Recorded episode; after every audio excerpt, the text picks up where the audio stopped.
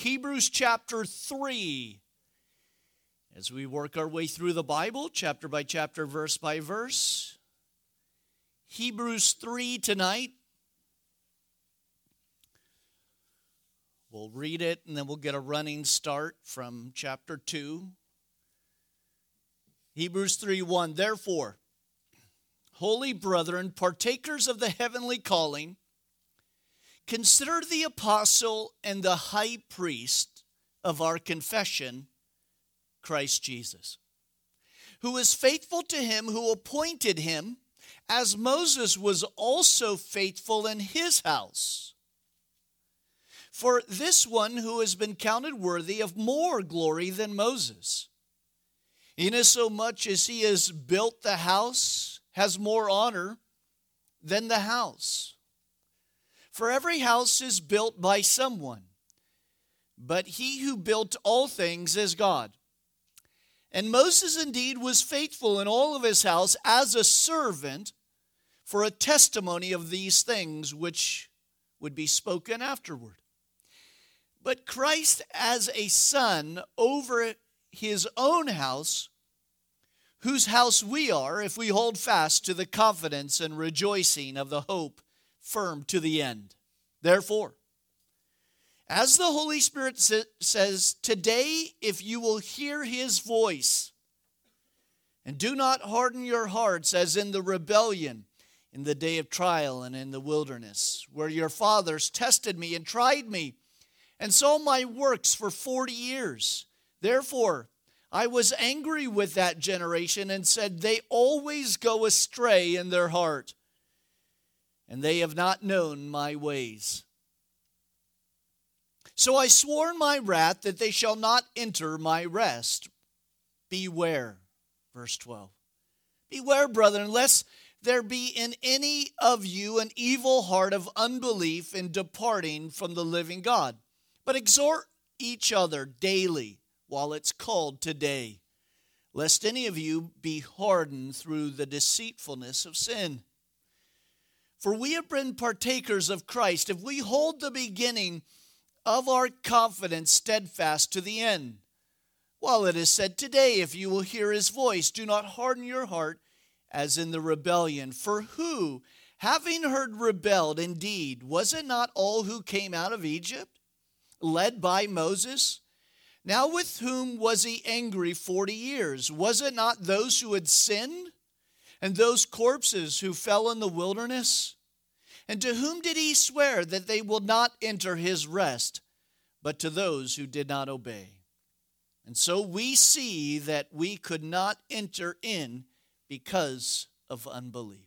Let's pray. Lord, we thank you again for this chapter, and we thank you, Lord, for the writer of this book. We thank you for your Holy Spirit, Lord, that gives us understanding and wisdom. And so, Lord, that you would just bless those who can't be with us. Father, a healing touch upon their bodies. Lord, thank you that we bring this message over the internet. We thank you for the workers, Lord, who are up at Arrowwood right now and that you just bless them too. In Jesus' name, amen. So, as we have been going through, by the way, let's back up one chapter. As we're working our way through this book to the Hebrews, remember it is a book written to that that was not a trick question. Uh, the Hebrews, these are believers who were Hebrews, they were Jews. Everybody got that? That was not tough, and it's only seven. These are a group of people who start to slide back into tradition, into the ways in which they came out of. And as we see through this chapter, as we see through most of these chapter, the writer is giving us a warning. Last week, bless you. Not last week, blessed you, but bless you. Last week, wait a minute. Look at Hebrews chapter 2, verse 1. This started out the warnings of the writer. Therefore, we must give the most more earnest heed to the things we heard, lest we drift away. And the writer was telling us that as believers, we need to be careful that we are anchored to Jesus and not anchored to religion or tradition. Amen? Because if we then are drifting like we know here in Myrtle Beach, it's very easy to drift. It doesn't take any brains. Isn't that wonderful to know? You can just drift. And Paul, or the writer, tells us listen, it's important that we have our anchor in Jesus. And again, the theme of this book is that Jesus is better than the traditions of men, than all of these things that the, the Jewish people held onto as tradition. And the last two weeks we saw that Jesus is better than the angels. But he left off last week with this. Look at verse 17. Therefore, in all things he had been made like his brethren, that's us, that he might be a merciful and faithful high priest in pertaining to God to make payment for the sins of the people. For in that he himself suffered, being tempted, and he is able to aid those who are tempted. What a by the way, that was a wonderful way to end last week. And so he started to mention this high priest. Now, that takes us into chapter 3. Where do you think he's going to take us with that idea of the high priest? If angels were important to the Jewish people, anybody know who else was like like top 3 to the Jewish people? Listen, you got Abraham, you got Mo, and you got David. And now he's going to bring that Jesus is better than Moses. Now, listen, uh, that is a huge statement that the writer is saying.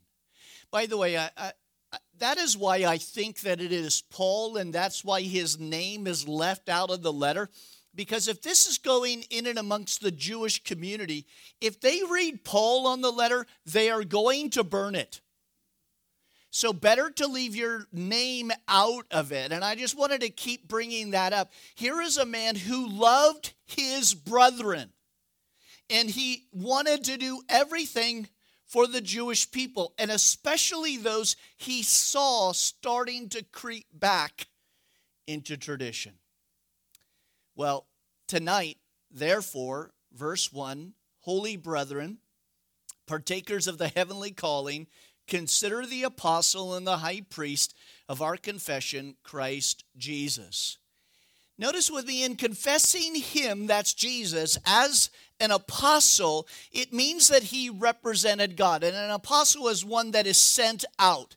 And as we're going to see this mention of the Son and the importance of the Son versus Moses as a servant. And he is going to contrast again the greater to the lesser, the lesser tonight being Moses, and then this journey through the wilderness. Now, just briefly, as let's just bring up Moses for a minute. You, you got to love this guy. He, by the way, we don't even know his Hebrew name. Does any, eh, has that dawned on anybody? Where did he get his name from? Pharaoh's daughter.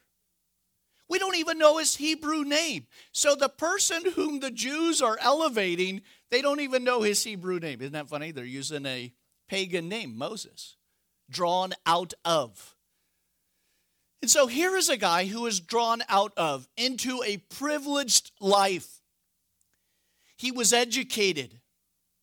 He was had the finest clothes, the finest food. He had everything until he was around 40 years old. And then he saw the suffering of his brother, and somehow he learned that he too was a Hebrew. And the Bible really doesn't tell us how he knew that or how that was come to him. Uh, now, if you learn from Charlton Heston,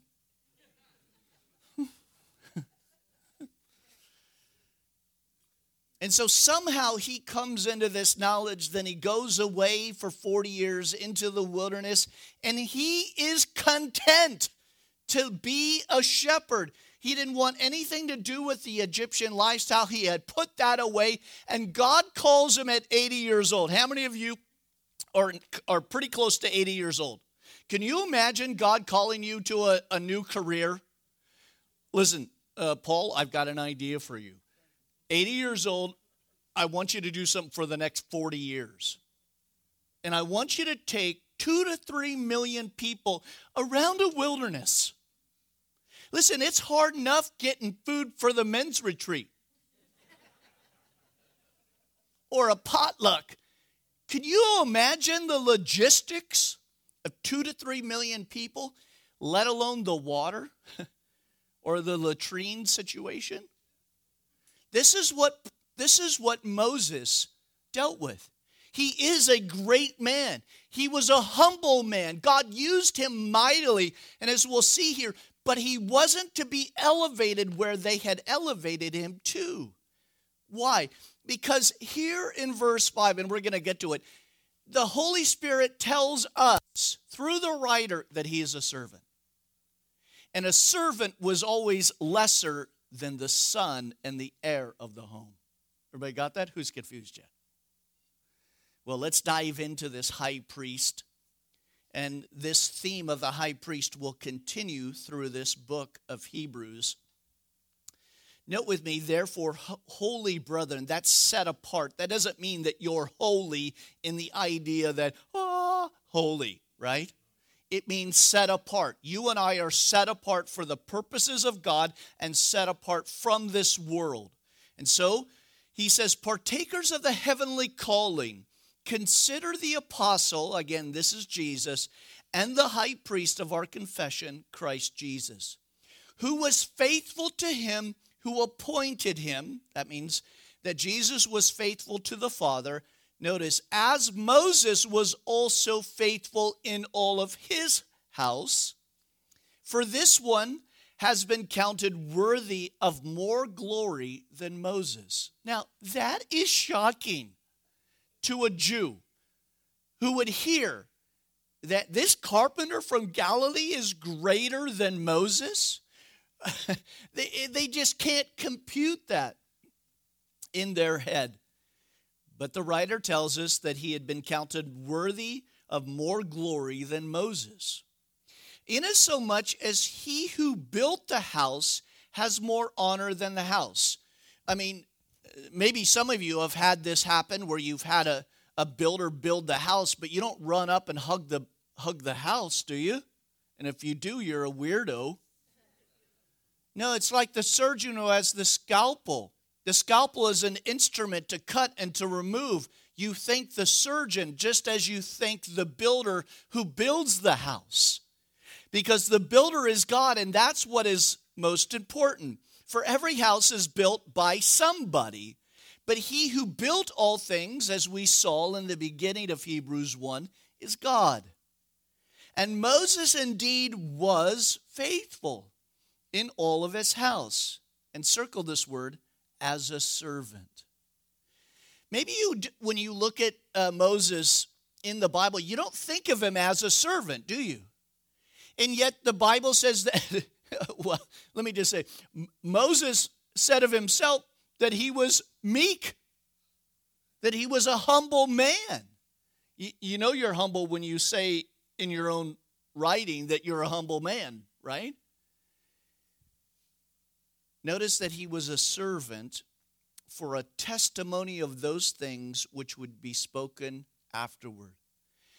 And as God is using Moses to bring forth the children of Israel out of Egypt, a type and picture of the world going through the Red Sea of baptism, and then at the mountain getting the law and getting the, the word of God, getting the testimony, having the Ark of the Covenant, building the tabernacle in the wilderness. All of this is a type, notice that he says, of the testimony of these things which were spoken afterward. Jesus said, The volume of the book speaks of me. But Christ as a son over his own house. So there's a difference between the servant, Moses, who is not over his own house. God built the house, God did the work, but now we see Christ as a son over his own house, whose house we are if we hold fast the confidence and the rejoicing of the hope firm to the end. Now, listen, that's a little hint for you about the life of a believer. Did everybody see that? Some, it's real easy to go out. What's, what's the key to this life? Eh, it's right here. Let me have some water. You can look at it again. The hope firm to the end. It's not just trying to get through, it's the hope of what we have and who we have as the one that we will see. The hope to the end that this life is not as what the world says, right? Remember, for those who are unsaved, this is as good as it gets. But for the believer, this is bad, as bad as it gets. Didn't it blow your mind?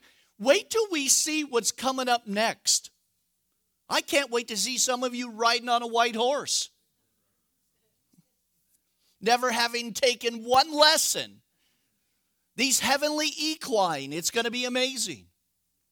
And this new name that will be given to you. We have no concept of what's coming, but it's glorious.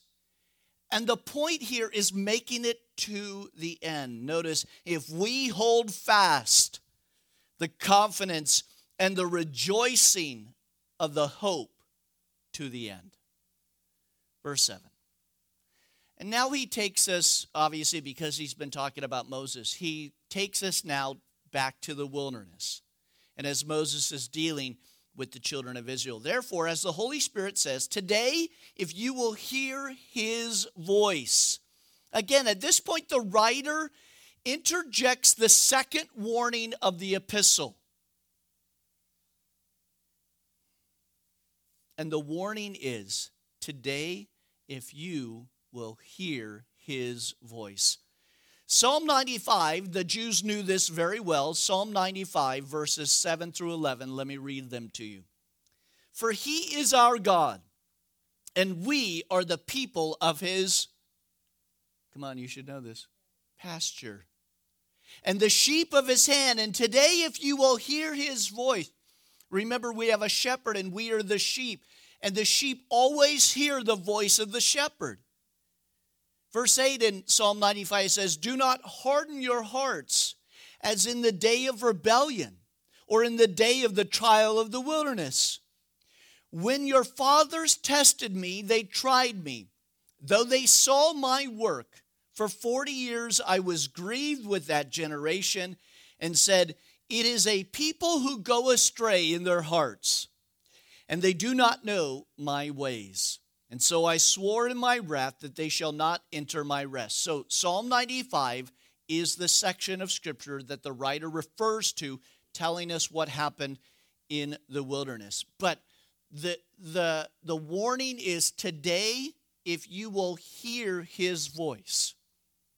As a sheep, how can you, how easy is it for you not to hear the voice of the shepherd? What, what did we learn last week about drifting? How easy is it to drift? How easy is it for us to wander?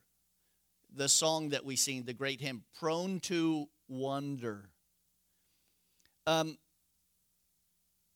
if you have never read Tom uh, Keller, it's not Tom, it's Tim, Phillip Keller. I'll get it. There's a lot of Kellers out there. Phillip Keller's book, The, the Shepherds Look at the 23 song, 23rd Psalm. We have plenty of them in stock. Every time I mention a book, the bookstore people hate that because we have never we never have any stock. But we have plenty in stock today. Maybe. So but a sheep, and again, not to burst your bubble, but sheep are really dumb. Thank you. Anybody else? If we are not close to the shepherd, we will walk away. We will squirrel. Right? You know? Well, something will get our attention. There'll be a tree or a bird. We'll go over a hill. We'll think the grass is better over there. And pretty soon, I can't even see the other sheep, nor can I hear the shepherd's voice. And remember, I did that he didn't do that. So, today, if you will hear his voice, now listen, you're at church. Kudos for you. You're hearing the voice of God. But a lot of people who are listening on the radio and who will listen to this broadcast years down the road, today, are you far away from Jesus? Has it been a long time since you've heard him? Then you need to get back, as we talked about, get back to church. And we'll see this in a minute as well. So today, if you will hear his voice, then do not harden your heart as in the day of rebellion, in the day of trial in the wilderness. Now, listen, just briefly Israel's history in the wilderness had a, I mean, the record of their complaint is a mile long the, uh, Paul in Corinthians mentions three of their issues in the wilderness in, Hebrew, in um, 1 Corinthians 10. It's a long list of rebellion. It's a, it's a complaint list of lust and idolatry, of unbelief, and again, yes, of rebellion. At Rephidim, for instance, they complained because there was a lack of water and they doubted God's presence in their midst. Now, just as a refresher, if you haven't remembered your Ten Commandments in Charlton Heston and Exodus and Leviticus, three days it took them to complain. How long does it take your kids to complain when you're on a long trip? About three minutes. Thank you over here. That was my guess too. About three minutes. Where's the McDonald's? Where's the this? Are we there yet? Oh, we're going to be there yet. We're going to crash off into the, you know, Grand Canyon, and we're all going to be there. Oh, I was the only one thinking of that when I was driving around. Three days. They just saw God do these plagues and miracles. They just received back wages for 400 years. Huge amount of livestock, huge amount of gold and silver. They're carrying in the in the wilderness three days and they complain that there's no water. Now, I, I, I, love teaching this because do you really think that God brought them out from Egypt to kill them in the wilderness? But that's what they said. Dathan and Abiram, the, the rabble rousers and the group, the mixed multitude said, Moses only brought us out here to kill us. Yep, that was the plan all along. You see, they took their eyes off of the deliverer, which was God, who passed over. And if God can do that miracle, could he not just bring water to them? Or later on, food and manna and quail? At the wilderness of Paran, when the unbelieving spies returned with an evil report of discouragement and doubt, they tested God. Only two men, Joshua and Caleb, believed in God and they said, Our God can do wonderful things because we just came out of Egypt. And if that God can do all of that, those guys in the promised land are like grasshoppers. They're nothing. And yet, what did the ten do? They turned the hearts of the people of unbelief. And that's the point that he is going to make in this chapter. The people decided that they should go back to Egypt to a land of slavery. It was too tough for them, so they decided to go back to the world. This life of, of a believer, it's too tough. They're canceling me left and right. I just got fired from my job because I had a Bible on my desk. That's it. I'm going back to the world. The Jews thought the same thing. This is too tough. We didn't sign up for this. We didn't sign up for giants in the land. But they had forgotten what God did for them. One week they have forgotten. When we get into our problems and we see the giants rather than who they are, which are grasshoppers, we forget what God has already done in our life. If you have forgotten, maybe in your Bible you need to write in there so it's always there.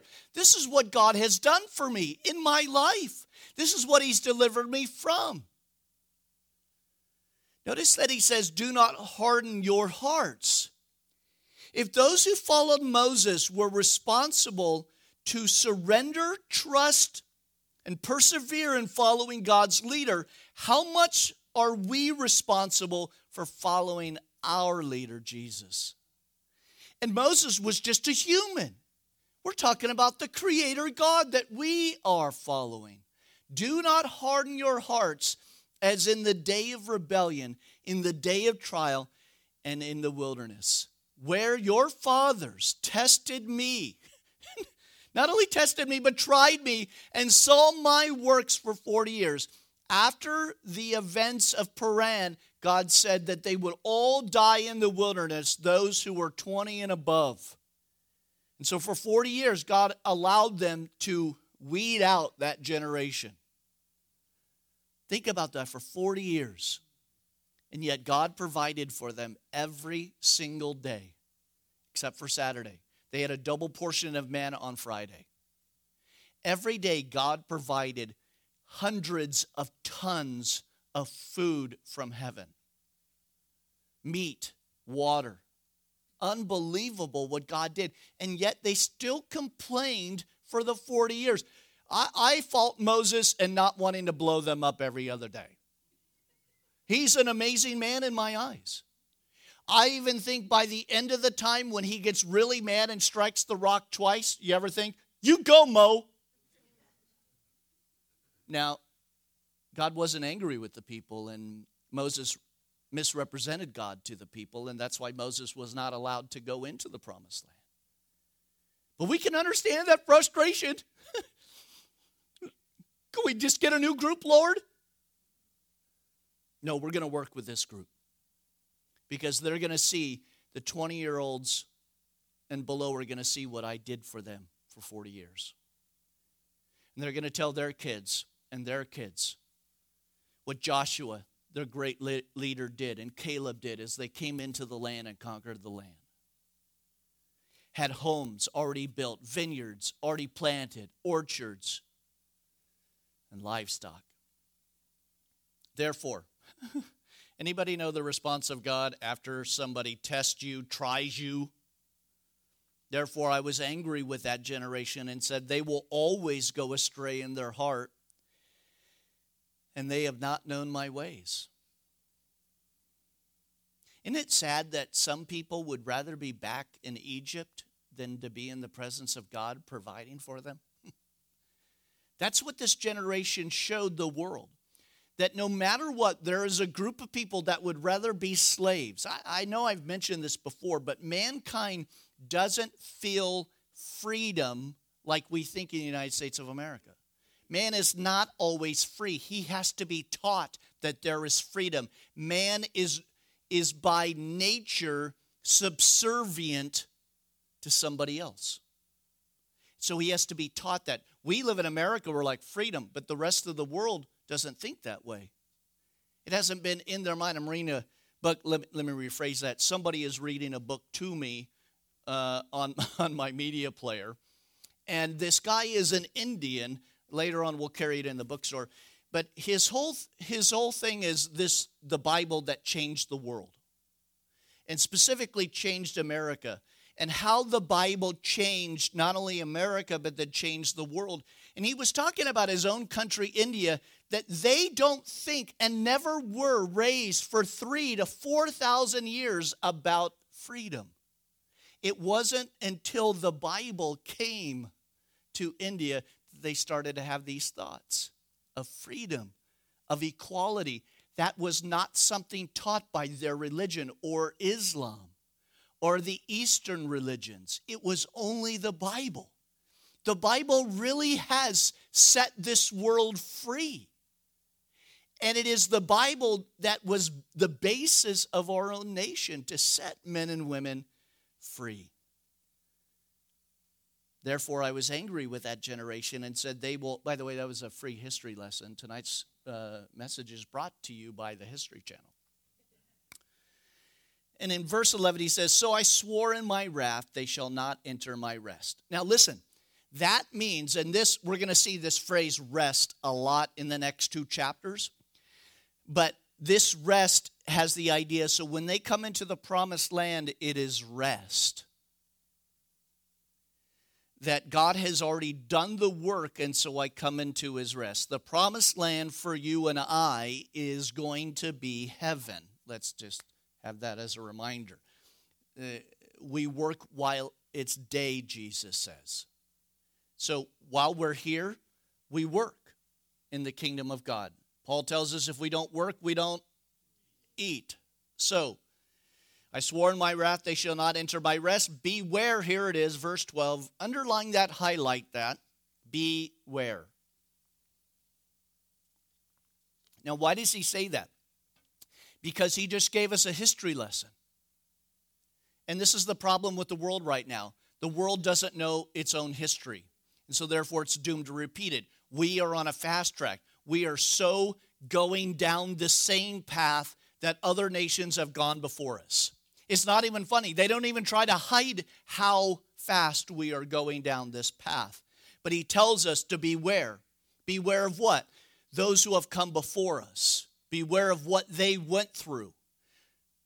Beware, brethren, lest there be in any of you an evil heart of unbelief. What, came, what kept them out of the promised land? What kept them out of, uh, by the way, verse 18, so, or I'm sorry, 19. So we see that they could not enter the rest because of unbelief. What will keep you out? Unbelief. And so he says, do not harden your heart in departing from the living God. Unbelief, walking away from, apostate, being apostate, walking away from. But rather than uh, harden your heart, having an evil heart, rather than having unbelief, this is what we need to do. But exhort one another how much? Every day, daily, while it's called today. Did you see that again? Today. There's this phrase, today. Today is the day of salvation. Today, while it is day, we work because the night is coming when we won't work. There is a finite amount of time for us human beings on planet Earth. So, while it is called today, lest any of you be hardened through the deceitfulness of sin. So, how seriously do we take our responsibility to exhort one another daily. How seriously do we take that? And not only uh, exhorting one another, but then being exhorted. The one exhorting and the one being exhorted. We judge and we criticize rather well, don't we? How, how easy is it for you to criticize somebody? Drop of a hat. Easy. Oh, you did that wrong. You did that wrong. You did that wrong. Drop of a hat. Do you know it's harder to exhort somebody else? Tell them, well done? What is the old adage? It's harder to frown than it is to smile. So, too, where our sinful nature is to condemn and to put down rather than to lift up. But they will know that we are Christians by our love for one another, not by our criticism of one another. Do you see that group? They're really good at criticism. They must be Christians. That's not what the Bible says, does it? They really love one another. They do things for one another. They must be Christians. And I don't want to go off on this point, but that's what sets us apart from everything else on planet Earth every other religion. They don't do what we do. Do you know that the hospital system on planet Earth was to basically come from Christians? It doesn't come from anybody else. In India, you walk over somebody that is dying. In this book, and I don't mean to keep mentioning this book because I haven't told you the title because I don't want you to get off right now. But they were talking about his this husband and wife. They're in the interior of India, and they're ministering to the to the very poor and wretched, and the system of castes and all of this, and karma and all that junk. And he said, We came to this house and we saw this family, and there were three kids, but there was this young child, eight months old, like in a state of starvation. And they didn't understand. And they asked the mother, "Why? Why are you not taking?" And she said, "Well, she doesn't eat. She doesn't. She throws up. With, you know, why don't you take her to the hospital? Well, we don't have time to do that. We have these other kids. And this woman is, eh, and her husband are like, We can't comprehend that you don't want to take care of this child. We will pay for this child to go to the hospital. They said no. We can't do that. We can't owe you. We can't be in debt to you. And ultimately, this child goes to the hospital several times, gets feeding tubes, gets nourished up, comes back to the home, goes back into that state of starvation because they look at that child not as a gift from God, but a burden. That's Hinduism. That's Islam. That's Confucius. That's Eastern mystical thinking. The Bible is completely different. You are made in the image of God and you are precious in His sight. Do you see the difference that we have as Christians? If you're out of fellowship altogether, how can you exhort and be exhorted? And I say this to everybody watching, listening.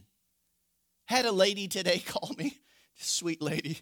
She said, I heard your church is open, our church is still closed. I said, Come. She said, She made me laugh. She said, Would it be okay if I come? no.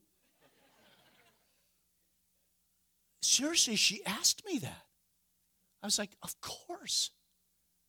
Come and have fellowship. But think about how many people are not being exhorted or exhorting somebody else.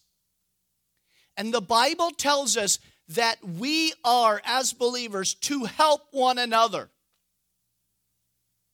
If you are out of fellowship altogether, how can you exhort or be exhorted?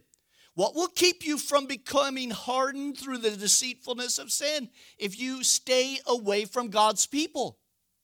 I realize we're crazy in a dysfunctional family, but it's important to be around each other because I know that you were taught this. At the end of the day, family is family. we can't choose our family, can we? We're just given it. That's why marriage counseling is very important. Do you know what you're marrying into? Sometimes we don't know that. Stretch that period out a little bit. Again, this emphasis flies in the face of our societal thinking. I want you to hear this study that was done.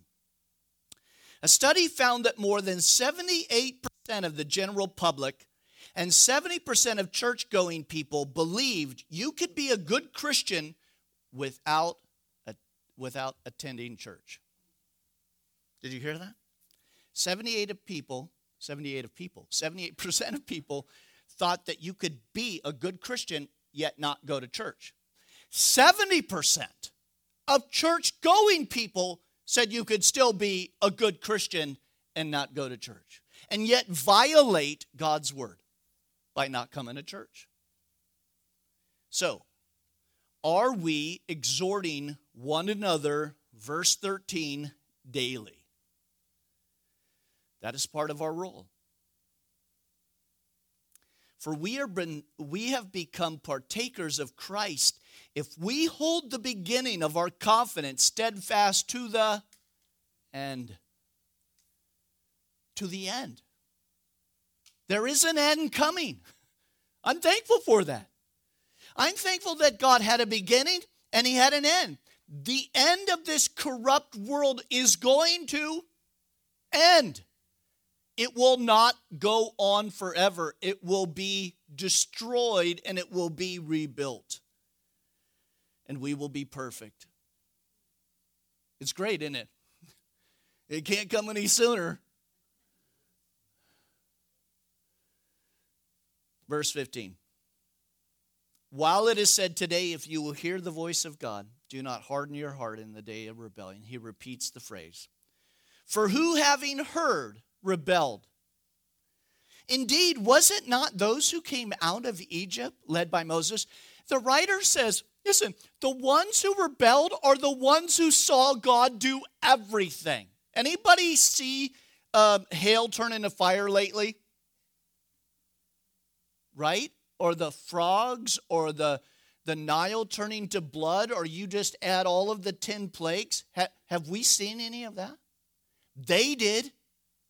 And God says that's why they were judged harshly, because they saw what God did. So too the religious leaders in the day of Jesus.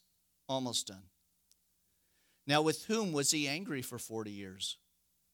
Was it not with those who sinned?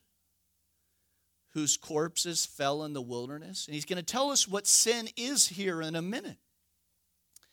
And to whom did he swear that they would not enter into his rest? But those who did not obey. So there is a sin of disobedience. Again, they would not enter his rest. 11 times in Hebrews chapter 3 and 4 talks about entering into his rest. We will dive into this topic, Lord willing, next week in depth because it's in chapter 4. But here, the key to entering into his rest is revealed, and it is simply believing in what God did, not only upon the cross, but what he is going to do soon. And when we dive into Revelation, we're going to see that he is coming again. And to whom did he swear that he would not enter his rest, but those who did not obey? So we see that they could not enter into it because of unbelief.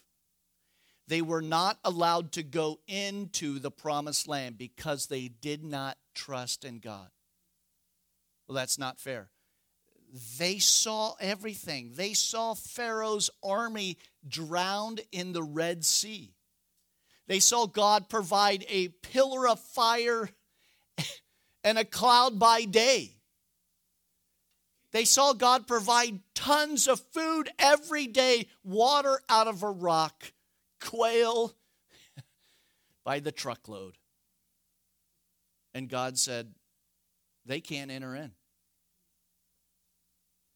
Let's read verse 1 of chapter 5. No, I went too far. Therefore, since a promise remains of entering his rest, let us, uh, uh, let us fear lest any of you seem to have come short of it. Speaking of unbelief. And so this warning hits hard now to the religious people who are flirting with going back. Are you not trusting who Jesus is, the writer says? He's better than the angels, he's better than Moses. He's going to continue build on this theme that Jesus is better. Let us not fall short like the Hebrews did coming out of the promise or coming out of Egypt into the promised land. Well, read ahead. Chapter 4 eh, is amazing chapter, one of the, I know, favorite chapters of mine. They're all my favorite, as my wife will tell, tell you. But it, chapter 4 is an amazing chapter, talking about not only the rest in Jesus, but our high priest that can sympathize in all of our weakness. Amen. Let's pray. Thank you, Lord, again for our night for your word, for your rest. We thank you, Lord, that we have the opportunity to be partakers of the kingdom of God, to exhort one another daily while it is today. I pray for those, Lord, again, not in fellowship, that you would give them the strength and the boldness to push through the fear, the nonsense of man and obey your word. Lord, let them not have hardness of heart, but let them be strengthened by your word. Thank you again, Lord, for the life of Moses, a powerful witness and a servant of the Most High God. Thank you, Lord, for what you're doing in this church through the lives of your people, and that we, Lord, again, would be exhorting one another daily, loving on one another through the trials that we are going through. Thank you, Lord, again. We ask this because we love you and we thank you for your grace upon the cross. In Jesus' name, amen.